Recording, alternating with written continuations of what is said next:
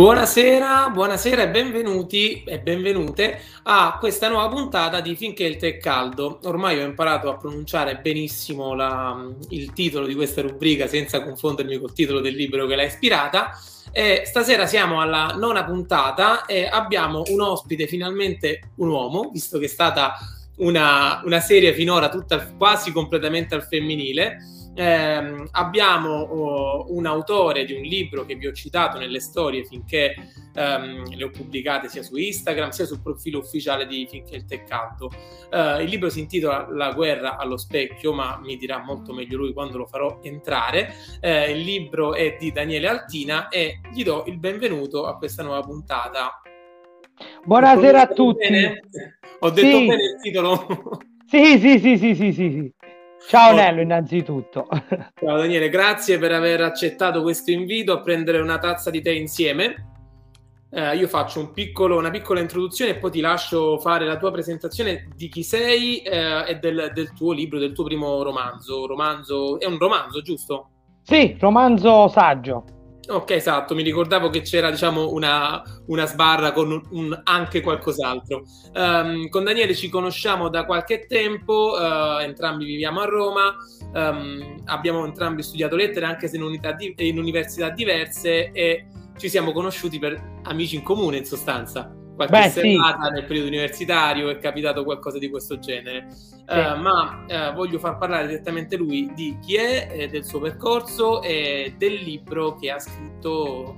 Quando l'hai scritto il libro? Bella domanda. Allora, eh, innanzitutto diciamo che siamo coetanei, questo possiamo dirlo.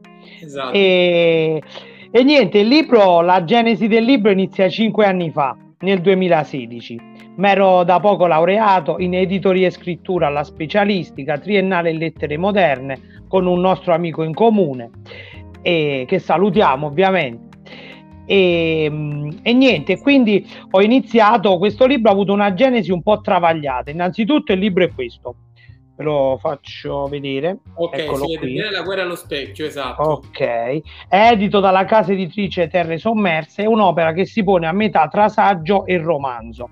È saggio nella misura in cui c'è un approccio più didascalico agli eventi, perché il tema principale è il rapporto tra Stalin e Hitler. Il libro procede in una sorta di countdown fino uh, a, diciamo, all'incontro-scontro che è il patto Molotov-Ribbentrop del 23 agosto con la firma del 23 agosto 1939.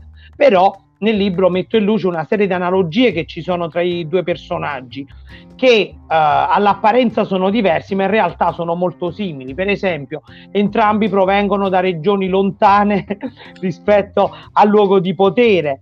Cioè Stalin proviene dalla Georgia, Hitler proviene dall'Austria, oppure entrambi per esempio hanno dei padri alcolisti, eh, in entrambi i padri moriranno per cause legate all'alcol, entrambi avranno il pungolo dell'arte. Hitler sappiamo tutti che era un acquerellista che purtroppo però non riuscì. E... Il bianchino.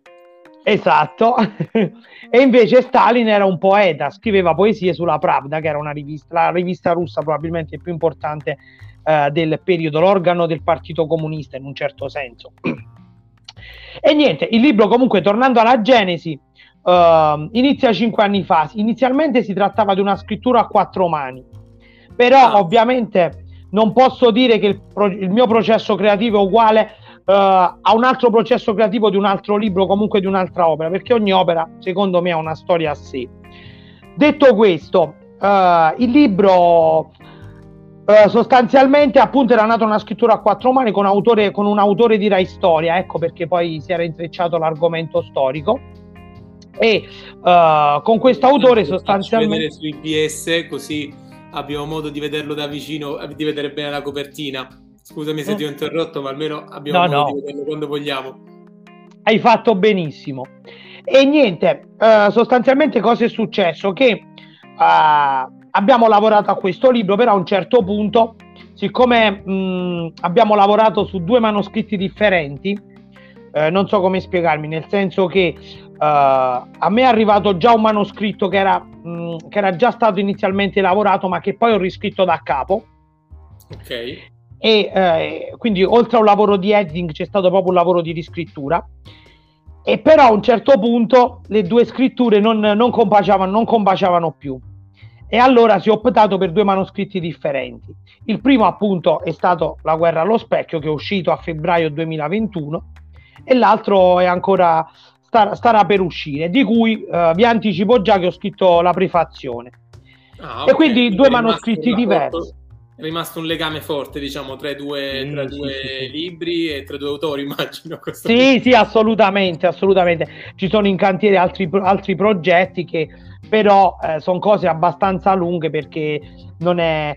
Uh, ci vuole tempo soprattutto, ma uh, ci vuole tempo proprio da dedicarsi. Ah, e ora mi sono dedicato ad altri progetti. A parte il libro, ho un blog anch'io, si chiama Scrittura Scomposta ed è su WordPress dove tratto di vari argomenti, recensisco libri, film, uh, mostre, uh, mostre d'arte ovviamente, uh, pensieri personali, ci, ci, metto anche delle poesie. Da circa tre anni più o meno compongo poesie, diciamo. Mi ricordo, mi sa che ne abbiamo parlato in passato di blog o di simili, però avevo, avevo rimosso l'idea del blog, questo anche per far vedere che poi non è che diciamo l'intervista è preparata, cioè proprio che avremmo potuto iniziare anche mezz'ora fa quando ci siamo sentiti, sarebbero usciti altri discorsi. Eh, avevo rimosso questa cosa del blog, quindi da tre anni lo gestisci? Il blog, no, da due anni il blog perché l'ho rifatto sostanzialmente, da tre okay. anni scrivo poesie scrivo poesie che qualcuna finisce anche sul blog, qualcuna finisce su qualche rivista, eh, poi ovviamente ho partecipato anche a dei concorsi letterari, il premio Michele Buldrini mh, della città di Campobasso sostanzialmente, dove quest'anno sono arrivato terzo, ho vinto il premio della critica in un certo senso, con un racconto che si intitolava Il tempo con te ed era la storia di, di due fratelli e uno dei due si apprestava diciamo, a un colloquio di lavoro e però la particolarità era che era un, un ragazzo bipolare, aveva, dei, aveva, un po' di problemi, diciamo, e quindi si mescolano insieme tutta una serie di problemi, è scritto in una forma dialogica, anche dialettale, diciamo, in dialetto uh, molisano, perché io provengo dal Molise, Molise esiste. abbiamo la prova. esatto. E questa è anche la battuta che spesso mi fanno i ragazzi a scuola ogni giorno quando vado nelle classi, appena mi presento, mi dicono: Ma uh, lei viene dal Molise, quindi il Molise non esiste. Detto, no, guardate, esiste, io provengo da là, quindi.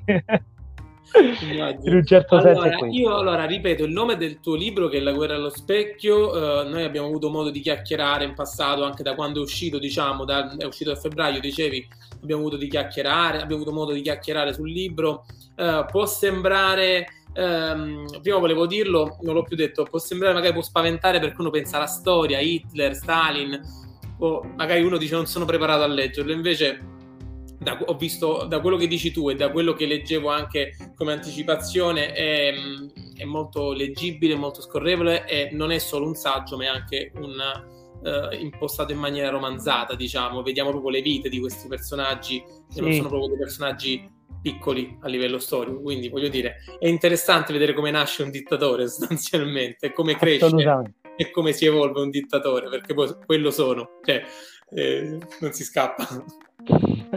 Assolutamente no. Parlare di Stalin e Hitler sostanzialmente vuol dire uno parlare della seconda guerra mondiale, se ci pensiamo bene, e due vuol dire parlare dei primi 40 anni del Novecento. E quindi nel libro non si parla soltanto di Stalin e Hitler, ma anche di tutto il contorno che c'è, e quindi di Mussolini, di Roosevelt, di Chamberlain, di di Daladier e di tanti altri personaggi che all'apparenza eh, potrebbero sembrare marginali, ma che in realtà tutti rivestono un ruolo. E aggiungo questa cosa.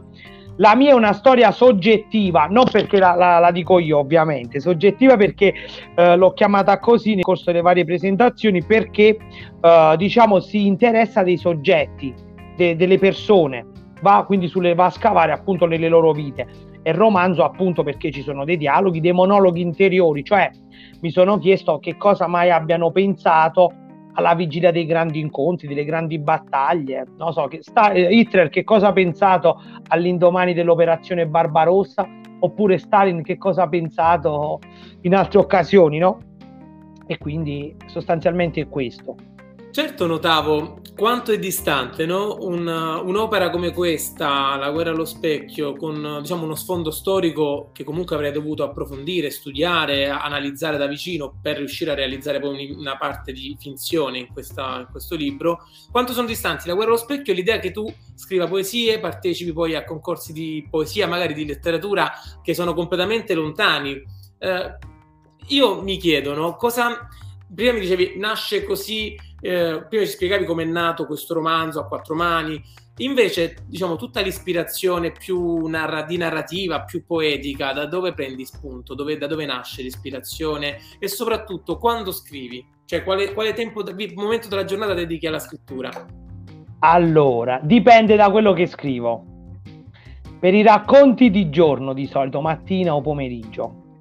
Per le poesie molto spesso di notte a tal proposito, dopo vi leggerò una poesia che ho scritto proprio per, per il podcast. Una mattina ascoltandolo, ed è una delle poche volte che ho scritto di mattina una poesia.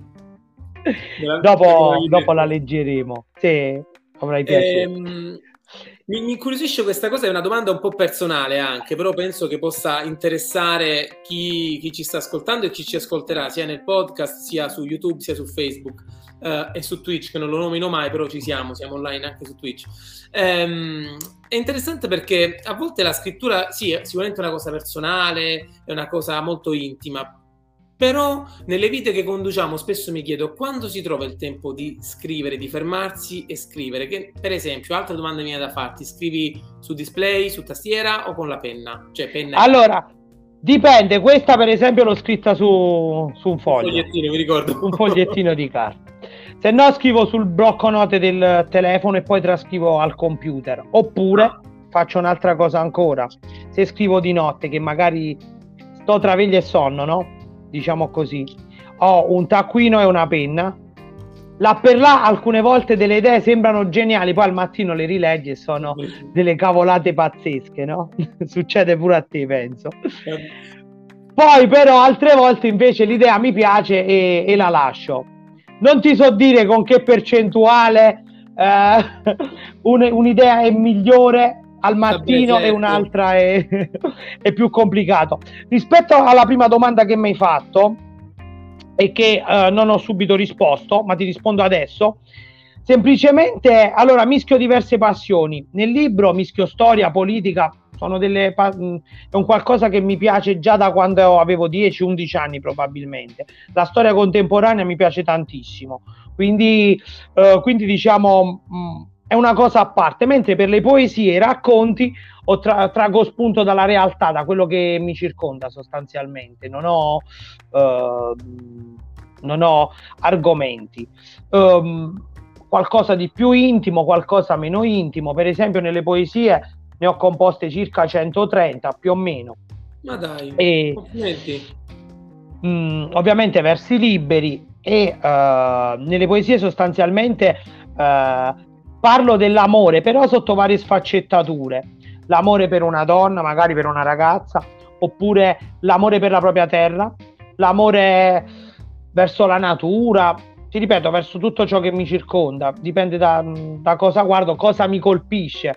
Esempio, ho scritto anche qualche poesia su Roma, ho scritto poi delle poesie su una poesia su un contadino che ho intitolato Un Dio e che mh, uh, qualche tempo fa durante un credo, una, credo una diretta Instagram o un post su Facebook, adesso non ricordo bene.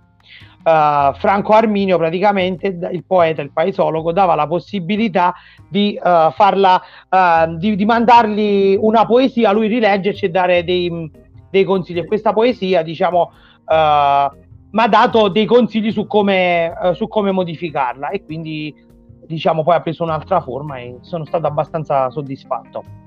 Guarda, io eh, approfitto di, questa, di, questo gancio che mi dai su Franco Arminio per, mh, mm, per introdurre l'argomento poesia in maniera diciamo più, più insistente. Allora, io ultimamente, ehm, nella terza puntata tra l'altro, ho intervistato una ragazza, Chiara, che è una poetessa, è stata, ha pubblicato già un paio di libri um, di, di, sue poesie, di suoi componimenti. Da allora io mi sono un po' impegnato, diciamo, a mettere su carta dei pensieri che fossero pensieri liberi, versi liberi, per provare a scrivere di nuovo qualcosina, perché erano anni che ero bloccato e devo dire che da allora ci sto riuscendo. Quindi sono mm. molto contento di sentire la tua esperienza nel, nello scrivere versi. Diciamo, io poi non riesco a chiamarle poesie, non riesco a chiamarle, chiamarli versi, sono un po' eh, diciamo mh, mm, degli scatti improvvisi qui dici voglio metterlo su carta voglio che rimanga poi magari lo rileggo domani fa schifo oppure lo rileggo domani mi fa ancora quell'effetto quindi magari sono riuscito a imprimere su carta quello che, che volevo fare quindi mi fa piacere sentire da te che anche tu hai questo tipo di, di esercizio io per dirti faccio un'altra cosa. Li scrivo su foglietti. Quando li rileggo provo a, a risistemarli. Dopodiché li rileggo dopo un po' diciamo magari dopo qualche ora o il giorno dopo, se superano, se superano, anche quell'esame vanno a finire in un taccuino specifico dove ci stanno quelli che hanno vinto, diciamo, faccio una sorta di gara, quindi li faccio vincere o li faccio perdere. Quindi, e mi fa molto piacere, dicevo, parlare di poesia perché quando ci siamo, risentiti, ci siamo sentiti prima di entrare in diretta, stavo scrivendo sul blog un, un articolo di, sulla poesia. Eh, ultimamente ho parlato di poesia sul mio profilo Instagram e sto leggendo due libri di poesia in questo momento, quindi sono contento che abbiamo questa tematica così vicina. E hai citato Franco Arminio. Sì, molto sì. apprezzato, mo- molto apprezzato. Tu cosa hai letto di suo? Io allora, diciamo che di suo ho letto soltanto L'infinito senza farci caso, che è uno degli ultimi libri. Ah, che è quello l'ultimo che ho letto anch'io, sì. E però l'ho seguito in, in parecchie trasmissioni, poi come ti ho detto mi ero già cimentato nella scrittura, le ho fatto leggere anche qualcosa di mio Ovviamente anch'io non le chiamo poesie, le chiamo o lampi o creazioni, no? Poesia proprio nel termine di poieo, dal greco, no? Crea- creare. E quindi anch'io le chiamo in un certo senso creazioni. poesia per ora mi sembra troppo ardito, quindi non me la sento di Ma secondo poesie. te, questa cosa di non chiamarle poesie, mi viene mo questa cosa, è una cosa che ci, ci è trasmesso, secondo, secondo me si è trasmessa la scuola, perché secondo noi la poesia è quella cosa scolastica che è arrivata, cioè è arrivata già ad un livello tale che è importante, però alla fine penso che tutti facciamo poesia, a volte le chiamiamo canzoni oggi, ma sono poesie, cioè io penso, a volte penso a canzoni di De André, di, di Niccolò Fabi, eh, di Battisti, cioè quelle sono, ah, sono poesie, cioè non, non eh. sono in un'antologia solo perché ci hanno fatto il disco, però sono poesie. E forse dovremmo iniziare a essere un po' più me, meno, meno, umili o comunque me, meno modesti e iniziare a chiamarle per quello che sono, perché magari riusciamo a, a condividerla di più questa idea della poesia in giro. Io, a me piace questa, questa idea di condividere più poesia perché secondo me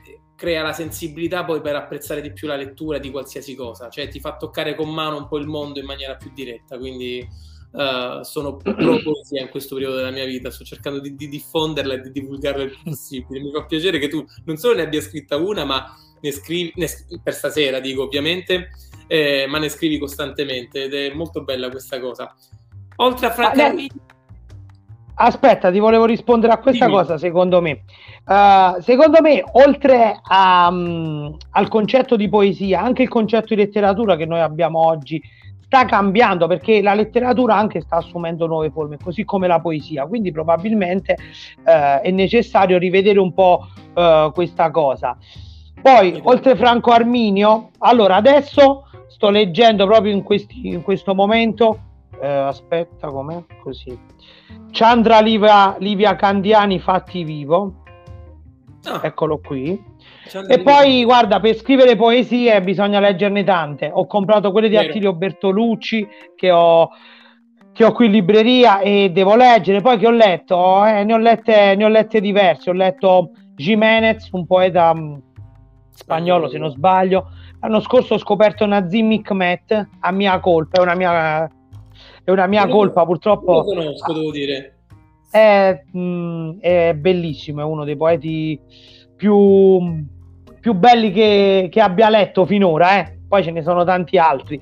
E poi um, vado, vado su diversi, um, su, dipende poi, leggo diversi, ne ho lette, ne ho lette tante altre. Magari. Sì, sì, sì, sì, sì, sì. Eh, vado in libreria, mi colpisce quell'autore, lo prendo.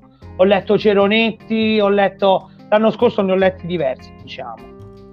E invece sulla narrativa, che cosa stai, stai leggendo qualcosa di narrativa o non so, l'ultimo libro che hai letto di narrativa? Ok, allora narrativa proprio adesso sono bloccato sui racconti di Carl Vonnegut bloccato ah. perché sono più di 1300 pagine, allora sto ancora a pagina 850 più o meno, quindi sto andando eh. avanti lì. Però, diciamo, negli ultimi tempi, nell'ultimo anno, diciamo, ci ho dato sotto, come si dice in gergo, no? Ne ho letti diversi. A, a tal proposito volevo mostrarvi questo. Quello so è molto carino, Iperborea. Sì, sì, questa casa editrice nord europea che, che, ha, che ha fatto questo libro su Roma ed era un ritratto pazzesco. Perché poi non a caso sarà che non so se l'ho fatta apposta, ma l'ho letto poco dopo aver letto La città dei vivi de, di Nicola La Gioia. Ovviamente sono due ritratti di Roma. Sono due ritratti di Roma diversi, ovviamente. Eh. Questo è più disteso, più rilassato, quello un po' più cupo, un po' più, più duro, diciamo, perché parla di un bruttissimo fatto di cronaca. Di cosa appunto... era l'argomento di... Era l'omicidio di Luca Varani Oddio, aiuta. Io la, mi ero informato sul libro quando è uscito, poi l'ho perso di vista. Praticamente quel ragazzo che è morto, diciamo, in una brutta circostanza nel 2016, fatto a pezzi da, da altri due ragazzi, sostanzialmente. C'è in mezzo no, una no. storia di droga, di prostituzione. No, okay, okay, è tutto okay. un intrigo particolare. Una Roma molto e... Piccola, immagino. Esatto, Nicola La Gioia, oltre a riportare il fatto, perché lui eh, diciamo, ha, ha, studiato tutte le carte processuali, ha seguito passo ah, okay. passo tutto l'evolversi della vicenda. Il punto focale della sua opera, secondo me, è il fatto che lui si interroga uh, su come due ragazzi all'apparenza normale, normali, che più o meno vengono da buone famiglie, mh, mm, hanno compiuto un omicidio così efferato. All'apparenza non c'è un particolare motivo, però poi scavando si scopre, si scopre un po' la realtà dei fatti. Ora non ti dico oltre perché eh, diciamo, come nasce, anche qui diciamo come nasce un mostro in qualche modo, come nasce la, più che un mostro, magari non conoscendo la storia ti direi come nasce la violenza, da dove sì, deriva la esatto. violenza. Come Quindi, nasce la violenza. Che mi ricorda, mi ricollego, non so perché ho pensato al tuo libro poi, perché anche tu hai, hai, hai un po' analizzato due figure, due figure anche in questo caso, come nasce la violenza. Alla fine sì. è violenza cioè, non, non, si può aggiungere altro. Um, ti volevo chiedere, um, tu che tipo di lettore sei normalmente? Cioè, nella tua quotidianità, a parte, um, imma- non, non, so, magari leggi di giorno, leggi di sera, quando preferisci, però sei un lettore um, che deve iniziare a finire un libro subito o si dà il tempo di finirlo con calma? Dici un po' la tua esperienza da lettore, perché poi questa diretta è sempre rivolta, questo podcast sono rivolti a, a, a lettori come noi che prendono un libro e scelgono di, di, lasci- di, di dedicarsi un po' di tempo per, per loro stessi. Allora, ehm, innanzitutto partiamo da un po' dalla, sostanzialmente da quello che, che dice la definizione no? di lettore piccolo, medio o, o forte. Eh, diciamo che sostanzialmente cerco di leggere più di un libro al mese perché in questo momento mi sto salvando perché sto facendo letture differenti, altrimenti non, non potrei ambire a quello status di lettore forte, tra virgolette. I momenti sono diversi, io me li ricavo, eh, faccio una distinzione. Se lavoro eh, e prendo la metro, spesso leggo in metro. Santa leggo lo... per leggere. E quindi leggo poesie in metro, leggo cose che più o meno di facile portata, però poi dipende, qualche volta leggo anche romanzi, dipende. E poi leggo, sopra, e poi leggo la sera. Sono uno di quelli che se non legge due, quattro o massimo sei pagine non prende sonno sostanzialmente. E così sviluppo le mie letture. Poi, non so, ti dico la verità, non sono uno di quelli che se sta in vacanza si mette da una parte e legge due o tre ore. Mi capita qualche giorno, ma difficilmente. Perché, boh, non lo so, o mi distraggo, o non lo so. Da parti della calcetto. Esatto. Giusto. Quindi dici che me lo fa fare? Ma guarda, la mia attività online, quello che faccio online è sdoganare l'idea che chi legge è una persona impegnata, intellettuale. Chi legge lo fa solo perché chi non ha scelto di giocare a calcio, non ha scelto di giocare alla PlayStation in quel momento, ma magari poi chiude un libro e accende la Play o chiude la play e va a giocare al, a calcetto o va a fare mille cose. Cioè, c'è sempre, mm, diciamo, su Instagram, guardando un pochino online o comunque condividendo pareri con i, con i, lettori, penso sarà capitato anche a te, eh, c'è sempre questa idea, noi nella lettura di una cosa elevata, come qualcosa di, di elevato, di, di, di, non mi viene la parola esatta, uh, che ha, la, come se la lettura fosse una cosa per alcuni e non per altri. Invece no, è un'attività come tutte le altre e io cerco di ribadire questo concetto in ogni diretta perché è un'attività come tutte le altre ehm, che può fare chiunque, anche chi non ha mai letto certo. un libro, può prendere un libro, dice oh, stasera pro- ci provo, ma non a leggere un romanzo intero, ma basta una pagina, bastano quattro righe, domani saranno otto. Eh, e io provo pure con, con, i più piccoli, con i nipoti della mia ragazza, con i miei cugini a farli leggere con i fumetti. Cerco di spacciare libri sostanzialmente, riprendendo le parole di, di Anita Book della, della scorsa diretta. Sì, ci provi a divulgare la lettura con, con, chi hai intorno? Sei un rompiscatole? Allora, la mia esperienza in quest'ultimo anno, diciamo da quando ho cominciato a presentare il libro, non per essere troppo autoreferenziale, però eh, l'ho constatato, è successo che eh, praticamente ho scoperto persone inimmaginabili, appunto, che prima ci parlavo, ma non gli avrei dato una lira, tra virgolette, Mm, per la lettura e ho scoperto con piacevole sorpresa che eh, molte persone che mi stanno intorno leggono. Sì. Poco, tanto, ma leggono. Sì, sì, sì, sì. E questo mi, fa, mi ha fatto piacere. Quindi ha ribaltato un po' anche quell'idea che avevo de, dell'Italia o, comunque, dell'Italia comunque di Roma, non lo so, eh, di, mh, di, un popolo, appunto gli italiani che leggono poco sostanzialmente. Non mi è parso vero, anzi sono stato contento perché alcune persone, un po' forse per amicizia, un po' forse perché incuriosite dalla tematica, eh, mi hanno chiesto i libri, anche dei ragazzi oh, 17-18 anni. E ragazzi, ragazze, mi ha fatto piacere in più in questi ultimi giorni ho notato anche a scuola, nella scuola dove sto insegnando, che alcuni ragazzi che, che da fuori non sembrerebbero persone che mh, dediti alla lettura, sono dei, degli accaniti lettori, dei ferventi lettori. Allora uh, mi, fa, mi fa molto piacere.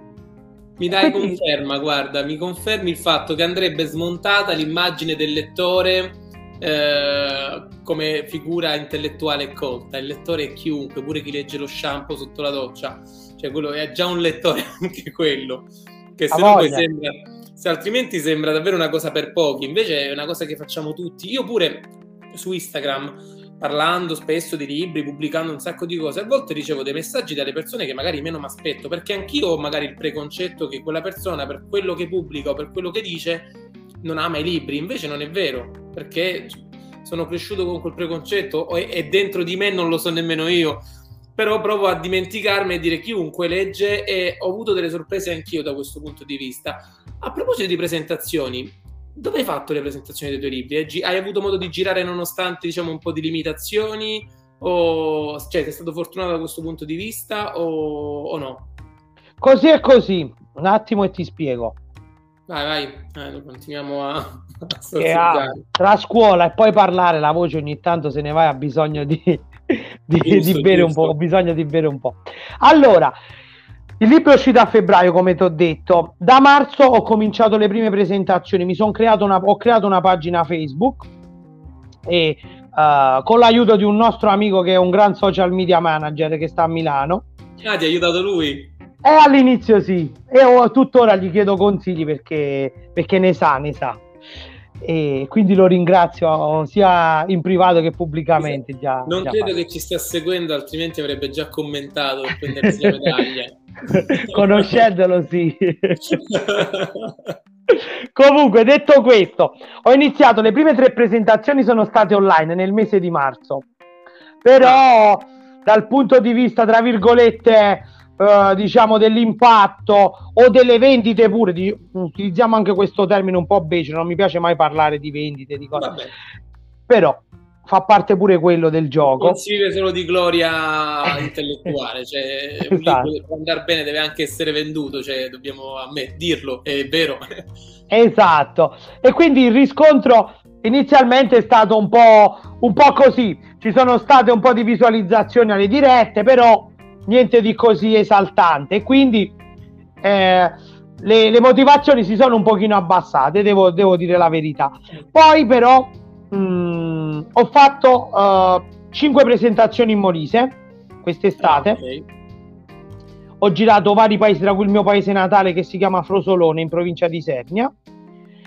E, uh, e niente, e lì praticamente tramite è stato tutto un gioco tramite le prologo sostanzialmente perché uh, alcune pro- mi sono messo in contatto con le proloco locali e da maggio, aprile-maggio ho cominciato a lavorare a questa cosa e dalla fine di luglio fino a fine agosto ho fatto questo piccolo tour, diciamo, tour estivo. Poi a ottobre ho fatto anche una presentazione qui a Roma, a Caffè Nemorense, a Via Nemorense appunto, all'interno del parco, non so se hai presente. Sì, sì, sì, sì. mi sembra avevi anche, me l'avevi anche accennato, sai, non vorrei Probabile. dire una stupidaggine, però ottobre hai detto? Mm. Ah. Sì, è okay, stato sì. a metà ottobre. Era un sabato, Uh, e quindi vabbè.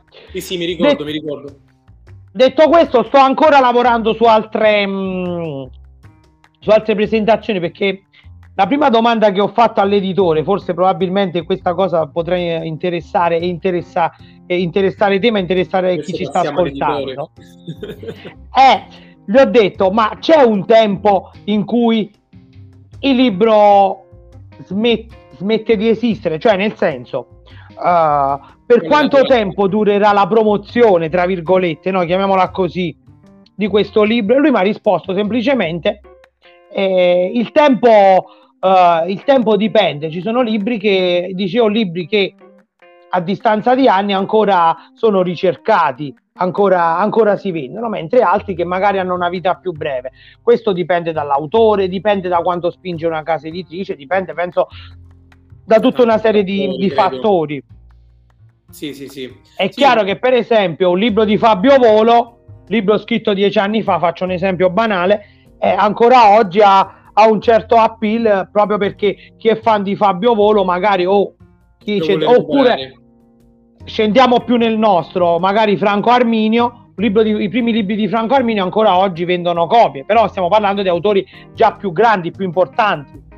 Nel caso di piccoli, o, di piccoli autori, sostanzialmente dipende dalla tematica, come ti ho detto, dipende eh, da quanto poi ci crede la casa editrice e anche da quanto ci crede l'autore, da che tipo di investimento fa proprio l'autore. Assolutamente, dal numero di copie diciamo stampate, dalla, dalla distribuzione, perché poi la distribuzione ti fa ti fa buona parte. Cioè, è ovvio che se io in 10 librerie vedo sempre lo, il tuo libro da qualche parte, faccio un esempio il tuo, ma può essere qualsiasi libro, vengo catturato. Oggi c'è anche per fortuna la, diciamo, la distribuzione, la comunicazione online tramite i social, quanti libri si vedono tramite social. A me eh, capita di collaborare con case editrici, ma allo stesso tempo di, di con, confrontarmi con altri no, bookstagrammer, book, book blogger, non so come definire, comunque tutti lettori accaniti che comunque pubblicano le loro letture online eh, e vedi che io mi accorgo spesso che ci sono quei libri che arrivano a determinati influencer, diciamo, anzi no, senza diciamo influencer,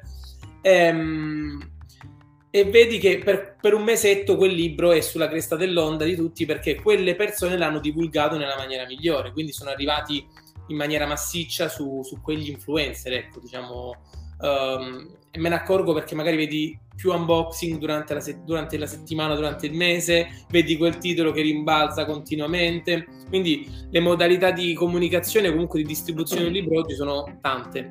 Poi si trova su, non lo so, il tuo vedo si trova su IBS, si trova anche su Amazon, immagino. Sì, sì, sì, sì, sì, sì, e si trova sul sito della casa editrice, che è una piccola casa editrice indipendente, quindi io a proposito, poi dopo, poi dice dopo, da domani, dopodomani, la, questo, questa chiacchierata sarà sia sul podcast di Spotify, sia su YouTube, potrete rivederlo quando volete, e anche su Facebook. E troverete sotto nella descrizione tutti i link per andare a vedere poi i libri che abbiamo citato, ovviamente anche il libro di Daniele, quindi lo ribadisco perché altrimenti poi non lo dico mai e sono convinto che invece l'ho detto e allora finisco non lo dico mai.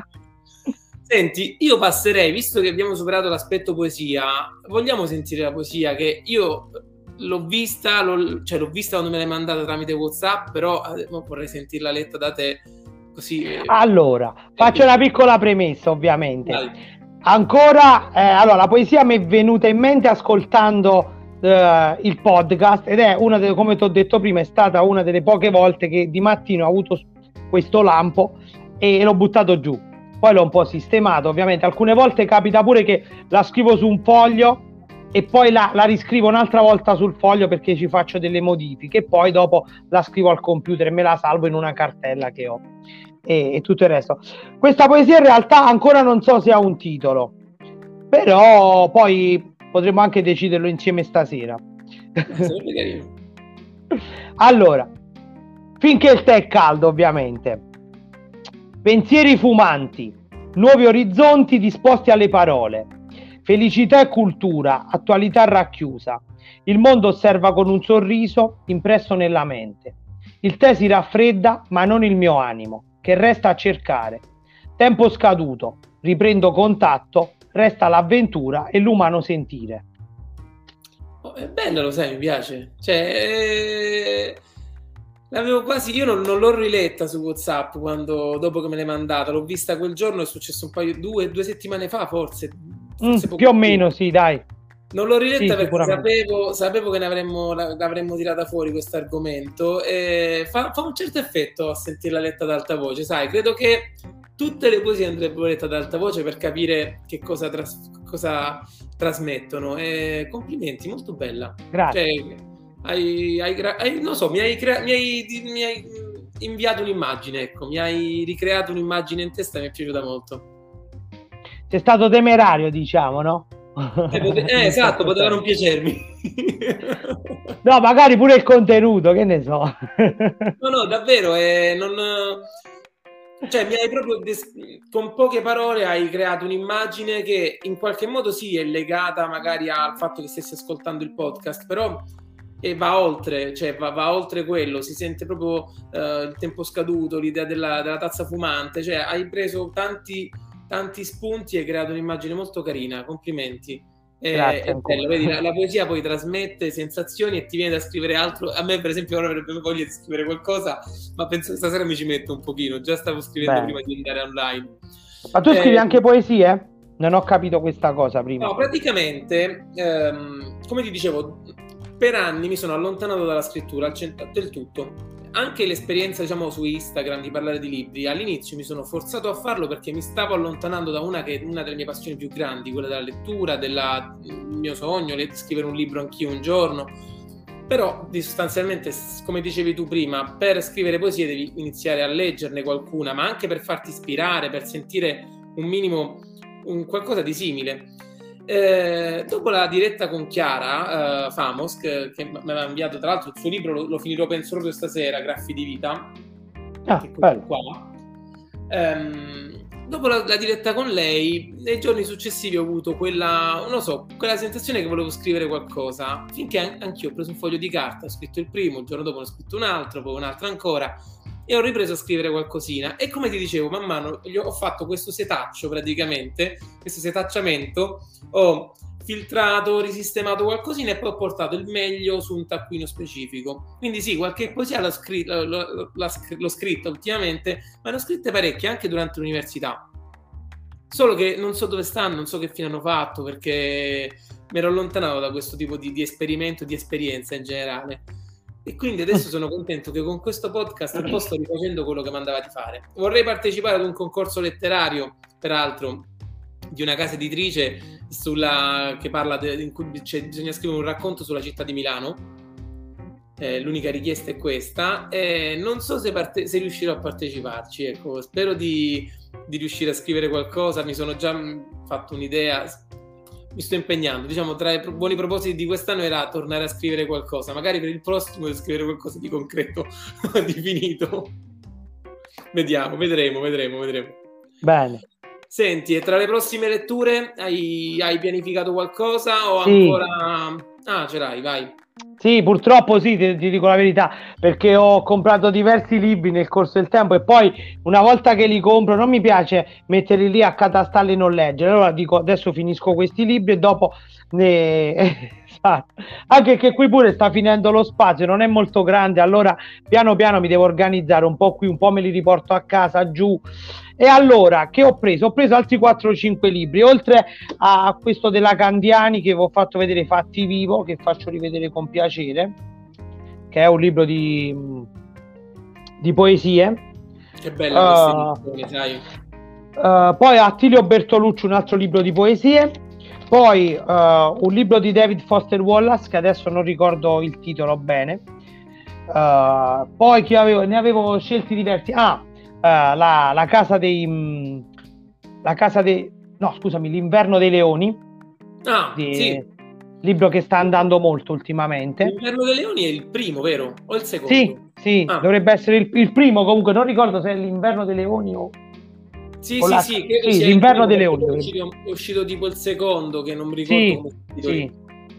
E poi premi strega di solito leggo pure mi fa, questa cosa mi influenza molto e ho preso un libro di Alice Orciuolo Adorazione che è arrivato finalista quest'anno del premio Strega sì. Uh, poi vabbè Due vite l'ho letto che ne pensi uh, Due vite? sai che conosco poco Trevi è il primo libro che leggo Anch'io. Mi è piaciuto più il libro delle case di Baiano Baiani adesso non ah, quello lo vorrei leggere anch'io sai c'è sempre quello troppo poco tempo e molti libri poco esatto. tempo e troppi libri, e questo è il problema. E diciamo sostanzialmente questi libri per adesso, L'inverno dei leoni di Stefania Auci, no? che è un po' una saga, eh, e sostanzialmente su questi. Poi eh, ovviamente penso sempre alle letture successive, penso sia a delle letture di classici, io vorrei leggere quelle sempre pianificate e mai fatte eh, tipo. esatto esatto che poi rimandi sempre te lo segni.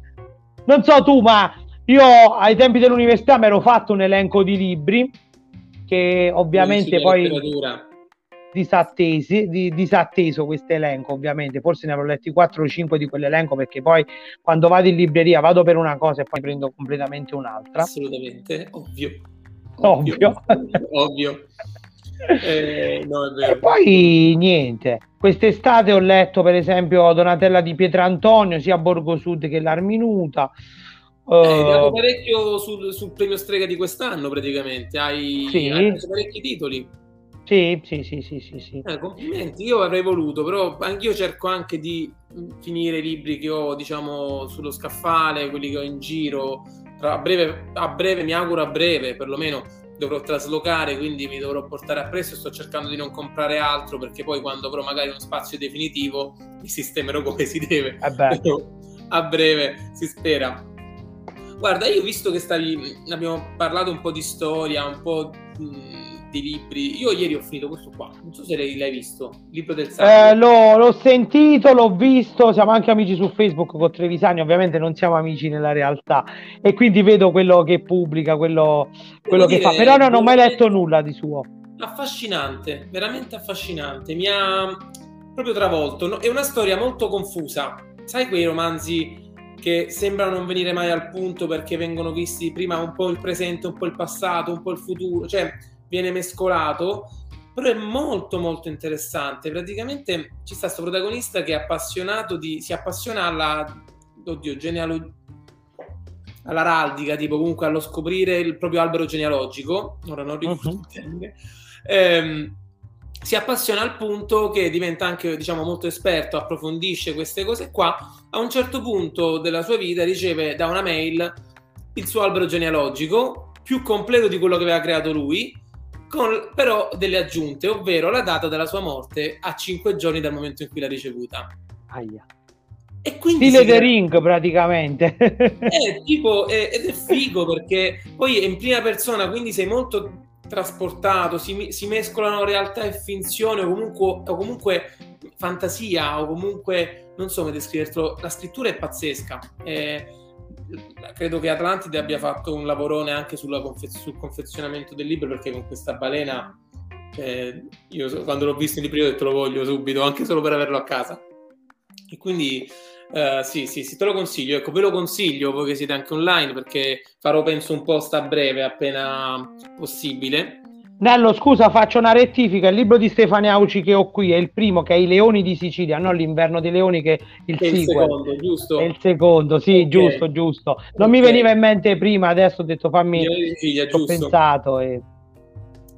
E, ehm, e, poi guarda, approfitto, ti faccio pure questo. Ti avevo preparati qui vicino L'amore dei lupi. Che, Giulio eh, Perrone, riconosco. Esatto, è stato mio professore all'università, quindi ma lo sai che ho scoperto tramite. Io sto facendo il, il loro corso di editoria mm. per la casa editrice e mi sta piacendo veramente tanto per la passione che ci mettono e per quanto, quanto mi sta arricchendo da questo punto di vista. Io non ho fatto editoria alla specialistica, però sapendo che c'era lui adesso da tante persone lo sento dire e conoscendo questo tipo di co- percorso di studi mi sarebbe tanto piaciuto perché era già una passione all'epoca quindi io poi ho sempre sognato lavorare in una casa editrice o comunque partecipare alla, alla creazione di un libro.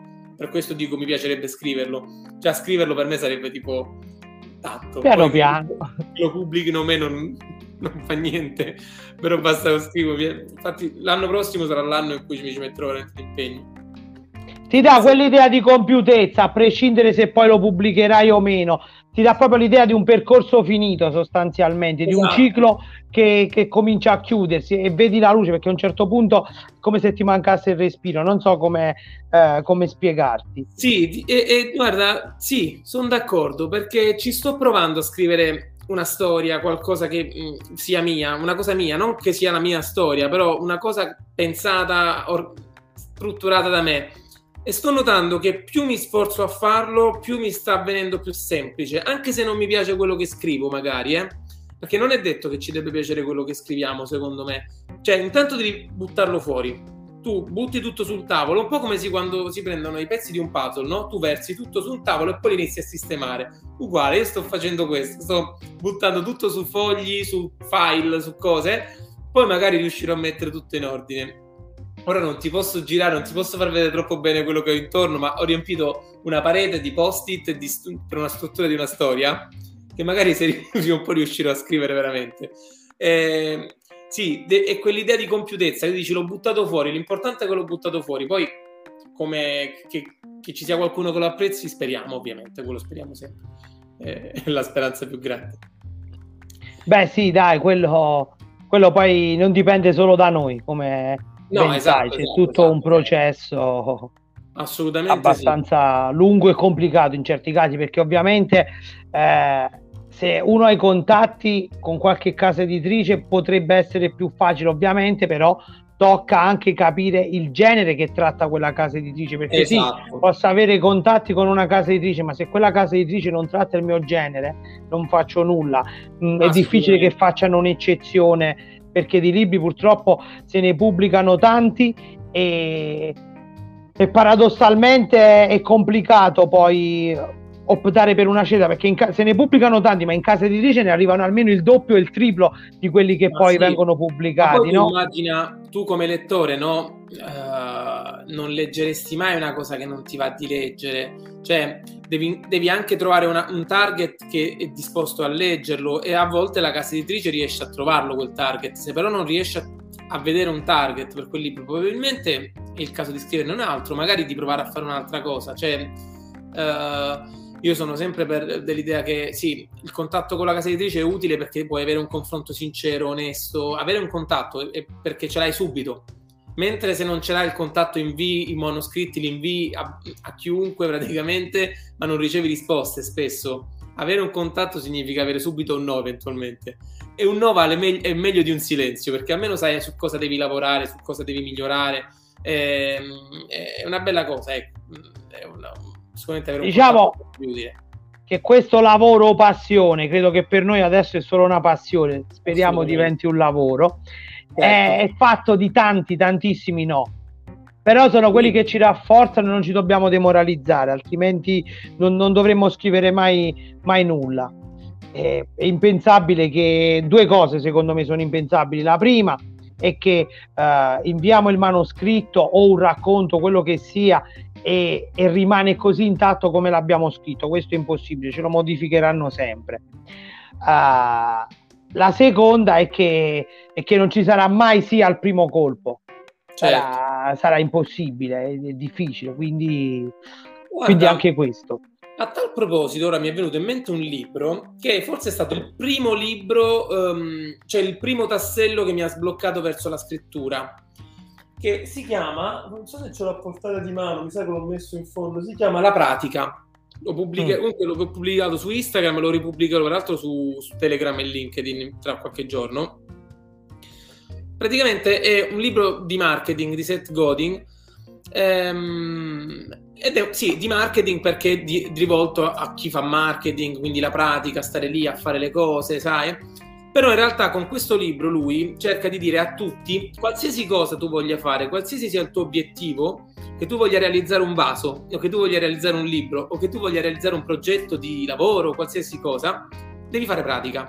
Cioè, devi fare e buttare un sacco di roba, cioè devi fare e rifare, fare e rifare e forse su 100 cose che farai una te ne verrà bene, però se non fai pratica non avrai mai con te, cioè non puoi pensare di fare la poesia perfetta al primo colpo, come dicevo prima, la risistemi, fai pratica, cioè stai lì e ci lavori sopra. Ed è, mi ha molto ispirato questa cosa qua perché è vero, cioè eh, e lui portava l'esempio del, di, un, um, di un vignettista del New York Times. Praticamente questo vignettista su Instagram aveva messo una foto mostrando ai suoi utenti le, le, vignette pubblicate dal New York Times negli anni e la pila degli scarti, cioè tutti gli scarti.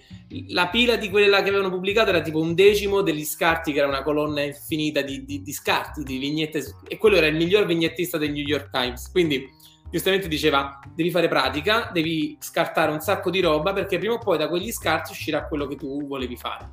Un po' quello che dicevo prima di fare, di fare, vomitare fuori tutto e poi prima o poi troverai la strada per fare quello che ti piace. Ecco. È la stessa cosa che si può fare per una raccolta di poesie. È necessario scriverne tante, tantissime, perché ovviamente esatto. per pubblicarne per dirti 50 poesie, 40, 50 poesie, quello che sia, eh, eh, dobbiamo scriverne almeno il triplo, il quadruplo, in modo esatto. tale che alla fine si possa arrivare a quel risultato. Esatto, e quindi esatto. Esatto. E quindi un lavoro appunto di bricolage certe volte lo chiamo io, o decoupage, forse meglio, esatto, perché tagli, inserisci. È vero. Senti, ma tu hai mai provato a proporre le tue poesie? Eh, ancora no, in realtà. Mm, sto aspettando ancora un pochino, non, non so. Non so che cosa ne voglio fare, se nell'immediato o più avanti. Vediamo un po'. Ok, ok, no, magari perché questa qui che hai detto stasera mi è piaciuta molto, quindi Sarebbe bello ecco, leggere altro di tuo, quindi magari mi andrò Grazie. a spiegare il, il, tuo blog. Com'era il nome del blog? Scrittura scomposta. Scrittura scomposta, ok, così... È su WordPress. Poi lo, lo, linko anche quello in descrizione, così lo, lo si può visitare. Sì. Va bene, Daniele, io ho il, um, il tè che è quasi finito, ma in realtà si è praticamente freddato. Do l'ultimo sorso, pure se è freddino. Io ho già finito, dico la verità, perché mi faccio la, la tazza la tazza è un po' più piccola però era pure capiente tutto sommato quindi niente si è, si è freddato ti, al meglio questa tisana io ti ringrazio nuovamente per questa tua partecipazione stasera sono veramente felice per l'entusiasmo che mi hai trasmesso sul fatto che volessi partecipare sei stato molto preciso puntuale su tante cose e, e te lo volevo dire perché è bello, è bello partecipare e creare questo tipo di incontri Uh, con questo spirito, ecco, è molto piacevole anche dal lato mio e, e grazie, quindi semplicemente grazie. Grazie a te. Grazie a te, eh, assolutamente. Provvederò il prima possibile poi a mandarti una copia. Mi piacerebbe dartela di persona. Magari ci esatto, magari ci incontriamo, ci incontriamo e facciamo vedere pure, magari poi su Instagram, che dopo questi incontri virtuali ci sono incontri umani. incontri assolutamente, veri. quello è lo scopo, secondo me. Esatto, esatto. Va bene, allora io ti ringrazio nuovamente, saluto tutti coloro che ci hanno seguito finora e coloro che ci seguiranno nelle settimane a venire su Spotify, su YouTube, su Facebook e nulla, noi il tè l'abbiamo finito, la tazzetta l'abbiamo presa, vi auguro una buona serata, buona serata a te Daniele e... Arrivederci a tutti. Buona cena anzi. Pure a voi. Ciao, buona serata. Ciao, buona serata.